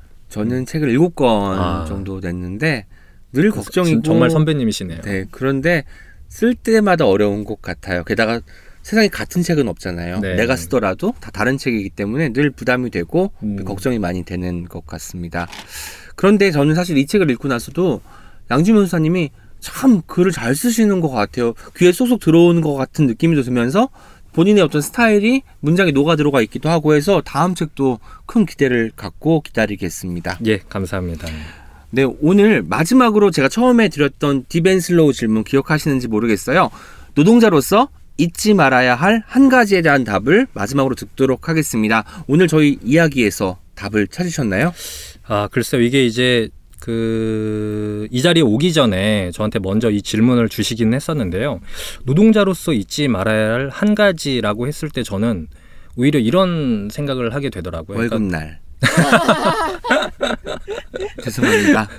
월급날 잊지 않아도 월급이 들어오죠. 근데 네. 그게 늦어졌을 때는 어쨌든 미지급 임금에 대한 음. 그 권리를 또 이제 잘 생각해야 될 것 같고요. 어, 우리가 노동자로서 잊지 말아야 될 거는 오히려 내가 원래부터 노동자는 아니었다. 언제나 아. 회사 인간은 아니었다라고 하는 사실을 좀 기억하는 게 좋은 것 같아요. 왜냐하면 어, 회사를 다닐지라도 결국에는 어, 회사를 언젠가 그만둘 수밖에 없거든요. 그리고 회사 밖의 어떤 삶을 준비할 수밖에 없는 것 같아요. 네. 이렇게 또 불안정한 시대에서는 특히나. 근데 흔히 우리가 착각하는 것이 회사 안에 있을 때는 내가 언제까지든 회사 생활을 할 수 있을 것 같고 언제까지든 근로자로만 있을 것 같다는 그런 느낌을 가질 수밖에 없는 것 네, 같아요. 근데 그걸 좀 상대화 시켜서 자기 위치나 지위를 좀 바라봐야 하는 시각을 음. 항상 우리가 마음에 품고 있어야 되지 않을까. 그래서 아까 말씀드린 것처럼 퇴사할 때 내가 미안해하면서 퇴사하는 게 아니라 사실은 당연하게도 근로계약에 대한 해지를 언제든지 근로자로서 할 수도 있는 것이고 거기에 대해서 미안한 마음을 또 안 가져도 내가 되는 것이고 네. 이런 좀 그런 감정을 갖고 어, 회사 생활을 하고 내가 노동자로서의 정체성을 또 유지하는 것이 좋지 않은가 그것이 또 회사 생활에도 도움이 되지 않는가 이렇게 좀 생각을 해봅니다. 저는 갑자기 좀 딴 생각을 했는데 20년 뒤에 제가 아직도 책이라우스를 진행하고 있다면 그때 왠지 만화책을 한 권 내셔서 양준 변호사님이 이 자리에 그 뭐지 만화가로서 출연하는 생각을 하고 문득 웃음이 좀 터져, 나, 터져 나오는 것을 참았습니다. 네. 끝까지 압박을 이렇게 네. 감사합니다. 마지막으로 오늘 팟캐스트 오은의 옹기종기에 출연하신 소감과 함께 청취자 여러분들께 인사 부탁드릴게요. 예, 어, 오늘 인터뷰가 저 개인적으로 굉장히 재밌었고요. 그 오시님도 저에 대해서 굉장히 더 깊은 질문을 해주셔가지고 상대적으로 어, 유쾌하고 재미있는 시간을 이렇게 보낸 것 같아서 이런 자리를 마련해 주셔가지고 감사드린다는 말씀을 드리고 싶고 이 청취자분들 중에는 그 회사 생활을 하면서 지금 여러 가지 고민과 어려움에 빠진 분들이 분명히 있을 것 같습니다. 그런데 제가 드리고 싶은 한 가지 조언은 그러한 고민과 어려움이 어, 회사 생활을 어, 정말 무조건 계속 해야 되는 걸로만 이렇게 전제를 하고 계속 하다 보면은 어, 답을 찾기 어려운 것 같아요. 그래서 주변 분들한테도 많이 조언을 구하고 어, 객관적으로 자기 상황을 보면서 그러한 어려움을 좀 해결해 갔으면 하는 바람이 있습니다. 저는 사실 회사 그만두는 법이라는 책을 접하고 다 읽고 나니까 제목은 회사 그만두는 법이지만 어쩌면 내용은 회사 잘 다니는 법, 회사를 다니면서 나를 잃지 않는 법 이라고 지었어도 좋았겠다라는 생각을 했습니다. 오늘 나와주셔서 다시 한번 감사합니다. 감사합니다. Check it out, check it out, check it out, check it out, check it out, check it out, check it out, check. Check it out, check it out, check it out, check it out, check it out, check it out, check it out, check it out, check it out. 노동법은 우리가 당연하다고 느끼는 이 억압을 다르게 볼 수 있는 시각을 제공한다. 받지 않아도 되는 억압을 구분할 수 있게 한다. 내가 할 수 있는 것들과 하지 않아도 되는 것들을 생각하는 것만으로 용기가 조금 나는 것 같습니다. 오늘 방송이 더 많은 분들에게 전달되어서 더 잘 일할 수 있게 되기를 바랍니다. 그리고 퇴사를 결심했다면 나에게 가장 유리한 방법으로 퇴사할 수 있기를 바라고요. 그나저나 양주희 변호사님의 다음 책도 기다리지 않을 수 없겠네요. 자, 이제 여러분의 목소리를 하나하나 들어보는 댓글 소개 시간입니다. 오늘도 저의 친구 프랑스 엄님과 켈리님이 함께합니다. 안녕하세요. 프랑스 엄입니다. 네, 켈리입니다. 함께 할게요. 아, 제가 네. 지난주, 그러니까 방송이 나가면 한 2주 정도 됐겠지만, 김영하 작가님 여행의 이유, 북토크 취재를 갔거든요. 근데 아니, 네. 거기 사회를 또 우리 오은 시님께서 네. 보고 있지 어, 않겠습니까? 이런 굉장한 스케줄도 저희한테 공유도 안 해주시고. 그러니까 요새 가셔도. 개인 스케줄 공유 안 한다고 제가 그러니까요. 좀 혼을 나고 혼이 나고 있습니다. 그럼요, 우리 팀인데. 네. 너무 모르는 좀 감당을 많이 하고 계셔가지고 채널 S 팀에서 당연히 취재 올 줄 알고 있었고 아. 포스터에 사회 오은 써 있는 줄 알았더니 안 써 있더라고요. 아, 그래서 몰랐어요. 왜안 써 있죠? 그렇게 제가 말입니다. 사회 볼 때도 써주셨는데 다른 어. 데서 죄송합니다. 네임드가 아니어서. 아니, 아유 그래서 찾아보다 보니까 제가 네. 재미있는 후기가 있어서 이 얘기를 한 거거든요. 트위터에서 오하 체이서님께서 김영하 작가님의 여행의 이유와 오은 시인님의 여행하기 싫은 이유가 어우러진 낭독회 수어 통역사님들도 계셨는데 두 시간 내내 정말 고생 많이 하셨다. 이건 마치 보이는 책이라웃 옹기종기 같았고 참 좋았다. 와. 그날 사실 김영하 작가님하고 행사는 처음 했어요. 음. 물론 사석에서도 그렇게 많은 대화를 나눈 적이 없었는데 음. 그냥 이야기가 잘 풀린 것 같아서 참 다행이라는 생각을 했거든요. 그, 그런데 책이라고 농기종기 같았다고 하니까 정말 네. 더 없는 칭찬입니다. 듣는 분들도 계셨던 것 같고 그- 굉장히 많았거든요 오신 분들이 근데 다 약간 오은 시인 하면 이제 옹기종기 따라오는 것 같아서 너무 기분이 좋았어요 제가 집에 가는데 이제 그 행사에 오신 분들도 집에 갈 거 아닙니까? 저를 보더니 옹기종기 다 잘 듣고 있어요. 책이라고 잘 듣고 있어요. 이런 말 들을 때 갑자기 가슴이 쿵쾅쿵쾅 거렸습니다. 어, 좋네요 아, 멋지네요. 네네 팟빵에서 비키 언니님께서 남겨주셨습니다. 1월에 신예희 작가님 초대해달라는 댓글을 남겼는데 초대해주셔서 정말 감사해요. 저는 13년차 프리랜서입니다. 오늘 아침 가성비 낮은 일을 후딱 쳐내고 기운 빠져 있는데 신예희 작가님의 생기발랄한 목소리를 들으니 힘이 납니다. 프리랜서 선배님의 이야기 전부 재미있고 유익했어요. 특히 관종력. 저도 영업을 좀 열심히 해야겠어요. 와, 어, 화이팅. 비키 네네. 언니님 딱 봐도 댓글 보니까 일 잘하실 것 음, 음. 같은데, 네. 네. 신예 작가님처럼 가성비 높은 일도 하시고. 또 영업 에 대놓고 많이 하시길. 음, 네. 중요한 것 같아요 진짜 13년 차면 마- 오랫동안 하신 네. 거네요. 그래도 예 앞으로도 생활에 좀 많은 보탬이 되었으면 좋겠습니다. 이 방송이요. 네. 업무식님께서 신예 작가님의 방송 유튜브까지 꼭꼭 챙겨 듣겠습니다. 여행 작가님이라서 더욱 취향 저격 20주년도 축하드립니다. 남겨주셨습니다. 와, 지금 오랜만에 여행지에 계셨던 것 같아요 여행지에서 이 댓글을 남겨주셨는데 네네. 네 그래서 더 제- 좋게 들으셨던 것 같아요 아, 여행 작가님이라. 음, 음. 네. 그 사진을 보는데 한국하고 기후가 다른 곳에 가신 네. 것 같더라고요. 하늘이 너무 파래가지고 네네. 미세먼지 없어서 너무 네. 부럽더라고요. 팟빵에 이렇게 사진이랑 같이 올려주셔도 저희- 저희가 다 보고 있으니까 맞아요. 많이 남겨주시면 좋을 것 같아요. 어, 라님께서 불편함 없는 꿀잼 방송 재미에 비해 순위가 너무 낮음 크 하셨어요. 아, 와. 너무 난 너무 낮을 정도는 아닌데 이분은 그러니까요. 저희 너무 좋게 더, 어, 평가해 그쵸. 주시나 봐요. 아, 더 높아야 된다, 높아야 이, 된다. 이 뜻이에요. 저도 이번에 그 고향에 내려갔다 왔는데 음. 그 사촌 동생의 남편분이 책이라웃을 듣는 거예요. 그러더니 재밌다. 우와. 먼저 나서서 네. 음. 그 외삼촌과 외숙모에게 홍보를 하는데 음. 이게 지금 100위권 아니면 아주 아주 높- 순위가 높은 것이다. 높은 거예요. 라고 이제 말을 하면서 음. 홍보를 해줘서 고맙다는 말을 제가 뒤에서 또 전했습니다. 너무 감사하네요. 네. 70위권에 들 때도 가끔 있잖아요. 음, 그리고 그렇죠. 팟빵에선 순위 낮은데 요즘에 아이튠즈에선 맞아, 맞아. 전체 순위 20위권 안에 10에서 20위권 사이사이일 때가 많고 네, 뭐 히트 치면 5위 안에도 이제 진입 종종 하니까요. 진짜 더 높아지겠죠? 네, 네, 우리 더 높은 순위를 위해서. 네. 건강한 열심히. 방송 이어가겠습니다. 네. 트위터에서 프리랜서 매거진 프리나 프리님께서 남겨주셨습니다. 신희 작가님이 책이라웃에서 프리랜서에게 꼭 필요한 것으로 1. 돈 2. 건강 3. 유연성을 뽑았는데요. 정말 공감합니다. 제가 화요일부터 감기로 골골대고 있는데 일단 아프니까 집중이 안 되고요. 과음을 좀 피해 보려고 하고 있습니다. 아무튼 책이라웃 신혜희 작가님 편 유튜브 클립만 보았는데요. 팟캐스트도 꼼꼼하게 들어보려고요. 함께 들어보아요. 지속 가능한 freelancing이 궁금한 프리랜서 동지들 하고 남겨주셨습니다. 네. 와 멋집니다. 유튜브 영상은 빙산의 일각이죠. 방송을 들으시면 아마 프리랜서로 살아남는데 지속하는데 필요한 모든 것들이 담겨 있으니까 방송 꼭 들어주세요. 네, 그 유튜브 영상도 정말 재밌으니까 맞아요. 진짜 안 진짜 보시면 매력이- 정말 제가 유튜브 조회수 2천 넘는지 저희 청취자분들 음. 지켜보겠습니다. 네. 부탁드립니다. 네. 김경희 님께서 요즘 나오는 책과 책이라웃 통해서 40대 비혼 여성 삶의 서사를 꽤 많이 접했다. 엄청난 에너지를 받는다. 나는 아직 30대지만 나의 40대가 너무 기대된다.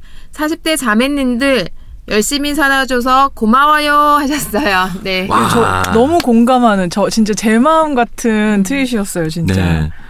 뭐 40대, 음. 30대, 50대까지 뭐 비혼이든 네, 기혼이든 많은 맞아. 여성분들이 음, 음. 이 방송 들으면서 힘을 좀 많이 냈으면 좋겠습니다. 엄청난 에너지까지는 아니더라도 소소한 에너지가 쌓이고 쌓이면 어떤 맞아요. 내공이 되지 않을까라는 네. 생각을 해봤습니다. 맞아요. 치민송님께서 신예희 작가님 유튜브도 한번 봐야겠네라고 관심 가져주셨습니다. 와 감사합니다. 음, 네. 제가 어제 그 학교 수업에서 신혜 작가님 그 영상을 보여줬던 애들이 어. 너무 아, 재밌다면서. 보여-? 오. 우와. 그러니까 채- 자기 채널을 갖는 것에 대한 음. 이야기를 하면서 어떤 것이 콘텐츠가 될 수 있는지를 보여주면서 음. 예로 이제 신혜희 작가님의 여행할 때 음식 드시는 거그 음. 영상을 보여줬더니 애들이 와 저분은 그림도 잘 그리고 그쵸. 목소리도 좋고 음. 영상도 잘 찍으시는구나라고 말을 해서 애들이 제가 다 본인이 스스로 터득한 기술이니까 그러니까요. 어. 너희도 할 수 있다라고 말을 해주셨습니다. 음. 신예 작가님이 용인 사시니까 언제 특강 시간에 하면 완전 분위기 좋을 것 같아요. 이 학기 때꼭 네, 모셔야겠습니다. 때 특강 교수님도 네. 윤소님께서 세상이 뭐야? 나 완전히 신혜희 작가님한테 반해버렸네? 딱 내 스타일이셔. 오늘 참 힘든 하루였는데 방송 듣고 멘탈 회복됨. 와. 육회, 상쾌, 통쾌하신 작가님 유튜브 구독했고 책도 주문할게요. 오늘부터 팬입니다. 이번 주 책읽아웃 옹기종기 정말 즐겁고 재밌었습니다. 고맙습니다. 내일 또 들어야지. 우와, 와. 감사합니다. 저도 이거 여러 번 들었어요, 진짜. 오. 네, 바- 이 방송 네. 때문에 그런 게 아니라 아니, 아니 내가 일을 해서 그런 게 아니라 freelancing을 하는 게 하- 하는 것 때문에 들은 게 아니라 네네네. 방송이 좋아서 네, 진짜 다시 들어도 되게 에너지가 되더라고요. 네, 저는 영상 10번 봤습니다. 전 신혜희 작가님의 그 안구 네, 안구. 안구. 잊을 수가 안구, 없어요. 캡처 안구. 눈? 네 눈을 잊을 수가 없습니다. 네. 맞아요. 따뜻님께서 맷집을 키워주는 건 돈과 건강 그리고 유연성도 필요해. 무엇이 나를 행복하게 하는지 잘 아는 삶 신예의 작가 이렇게 예, 음, 기록을 남겨주셨습니다. 해주셨네요. 그렇죠. 음, 중요한 말들을 딱 해주셔서 그리고 이 세 가지가 또 연결되는 지점들이 있잖아요. 음. 그걸 좀 설명해 주셔가지고 참 좋았던 것 같습니다. 당일에. 음, 네. 해군님께서 남자 팟캐를 안 좋아해서 책이라웃에 삼천포 책방만 골라 들었는데 오늘 오은의 옹기종기를 처음 들어보니 재밌다. 우와. 2주 동안 기다리기 와. 힘들었는데 매주 들을 수 와, 있게 됐다 해주셨어요. 감사합니다. 네, 해군님. 너무 감사드리고. 네. 아, 저희가 이렇게 진짜 나, 요즘에는 이런 분들 가끔 있으시더라고요. 네. 왜 남, 여자가 하는 방송을 음, 듣고 싶다는 이런 마음이 음, 강한 음. 분들이 꽤 음. 있으셔가지고. 아니 걸러 듣는다는 네. 얘기를 들었거든요. 저희 방송 아예 안 듣고 그러시는 분들이. 제작진들은 다 여자입니다. 네. 편견 갖지 마시고 앞으로도 건강한 방송, 네. 편한 방송 만들도록 애쓰겠습니다. 그럼요. 또 오은 시인이 잘하시는 분이니까 믿고 들으셔도 됩니다. 네. 음. 인스타그램에서 김 그리고 언더바 0413 유수님께서 셀프 안식년이라니 솔깃해서 읽기 시작. 나에게는 이런 날이 올까? 내가 원하는 내용일지는 모르겠으나 일단 잘 읽힘이라고 우와. 하셨습니다. 어. 신희 작가님 책을 구매해서 읽고 계신 모양입니다. 네. 황태상님께서 출근하면서 듣는 팟캐스트 책이라웃 출퇴근 시간의 즐거움인데요. 오은 시인님의 편안한 목소리, 배려하는 목소리가 참 좋더라고요. 또 김하나의 측면 돌파 코너는 시원시원하며 왁자지껄해서 재미있습니다. 오늘도 재미있게 들으며 출근하는데 댓글 소개 코너를 듣다 우와. 네. 이름이 호명되며 인스타에 쓴 생각이 소개되어 깜놀했습니다. 우와. 이런 게 소소한 행복인 것 같습니다. 감사합니다. 오, 2주 연속 소개되셨네요. 어, 축하드립니다. 네. 저는 이분은 이렇게 소개되는 게 소소한 행복이지만 음, 댓글 남겨주시고 이렇게 사연을 남겨주시는 것 자체가 아주 커다란 행복입니다. 큰 저희한테는. 맞아요. 고맙습니다. 네. 네이버 오디오 클립에서 안담빵님께서 유튜브 구독자 하고 있는데 여기서 뵙게 되나요? 신예 작가님 짱, 옹기종기 짱. 어, 신예희 작가님 유튜브를 원래 네, 네. 팔로잉 하고 계셨나 우와, 봐요. 우와. 그렇군요. 아마 이 방송 들으시고 더욱더 신혜 작가님한테 푹 빠지지 않았을까 음. 그니까요. 기대해 보게 됩니다. 네. 어떤 책임에서 소개한 책 후기도 전해드려야겠죠? 트위터에서 라라님이 어떤 책임은 이제 주제가 뭘까도 기다리게 된다. 엉덩이가 들썩이는 책이라니 라고 하셨습니다. 나라님의 아. 사랑입니다. 네. 사랑입니다. 네. 네, 인스타에서 선영리 01님께서 책읽아웃에서 프랑소와 엄님이 소개해 주셔서 감동하고 내내 기억에 남았던 민들레는 민들레 심지어 오늘 예스24 홍대점에 가서 책읽아웃 스튜디오도 보고 구입 와. 한달 넘게 정주행하고 있는 책읽아웃이 드디어 2019년으로 넘어왔다. 와, 한 하셨어요. 달 동안 많이 들으셨다는 거죠. 1년을 아. 건너 오셨으니까. 지금 저희가 이렇게 댓글 소개하는 거 언제 들으실까요? 아, 어. 그니까요. 맞아요. 그리고 음. 저희 월간 채널리스 5월호 특집 주제가 그림책이에요. 아. 네, 그래서 표제 커버 스토리는 백희나 작가님이고 음. 그 이제 특집으로 그림책과 관련된 기사들이 많은데 제가 민들레는 민들레 소개해줬던 어린이집 그 특강 선생님 아. 인터뷰가 실렸어요. 드디어. 와, 네. 네, 그래서 그 부모들 부모님들이 아이들한테 그림책 어떻게 읽어주면 좋은지에 음. 대해서 아주 자세하게 잡지에 나왔는데 진짜 이번 5월호는 우와. 그림책 좋아하시는 분들이 꼭 지참해서 읽으시면 재밌는 이야기 많거든요. 예. 꼭 5월호 득템하시길 바랍니다. 제가 두 분 때문에 그림책 입덕했잖아요. 입덕. 제가 가장 먼저 받아서 읽지 않을까라는 생각을 해봤습니다. 어, 네네. 네이버 오디오 클립에서 마음님께서 남겨주셨습니다. 세상에나 제 닉네임이 이렇게 오은님 음성으로 우와 우와 우와 우와. 이제 댓글 소개 들으신 것 같아요. 마음님도 네. 뒤늦게 정주행하셨다고 맞아요. 그랬는데 늘 고맙습니다. 음. 네. 달콤한 차이님께서 오은님 방송이라니 흐흐.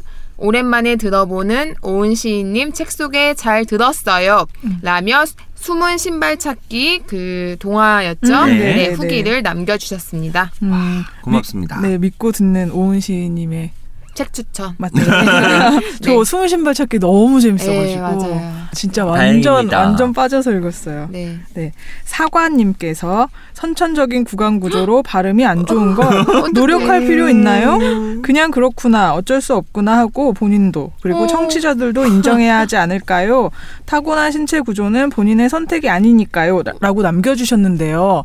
저는 이거를 네. 이 말을 하나 두 분이 이렇게 발음 얘기하실 네. 때 하고 싶었거든요. 아, 아. 괜찮 다. 네, 그, 이거는 네 그냥 음. 타고난 것이니까 그렇죠, 그렇죠.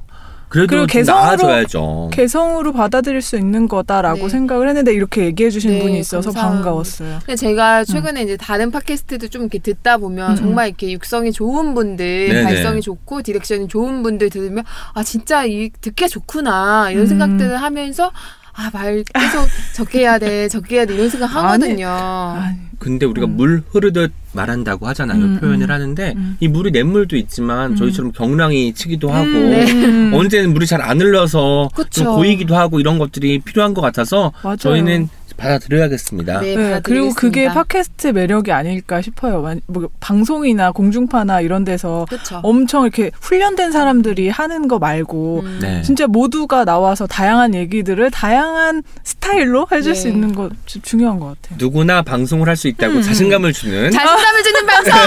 프랑스. 엄과 브랜드 함께합니다. 네, 감사합니다. 네. 지금까지 옹기처럼 소박하지만 종기처럼 난데없이 등장하기도 하는 오은과 함께한 오은의 옹기종기였습니다. 내일 어떤 책임에서 또 만나요. 안녕. Check it out, check it out, check it out, check it out, check it out, check it out, check it out, check. Check it out, check it out, check it out, check it out, check it out, check it out, check it out, check it out, check it out.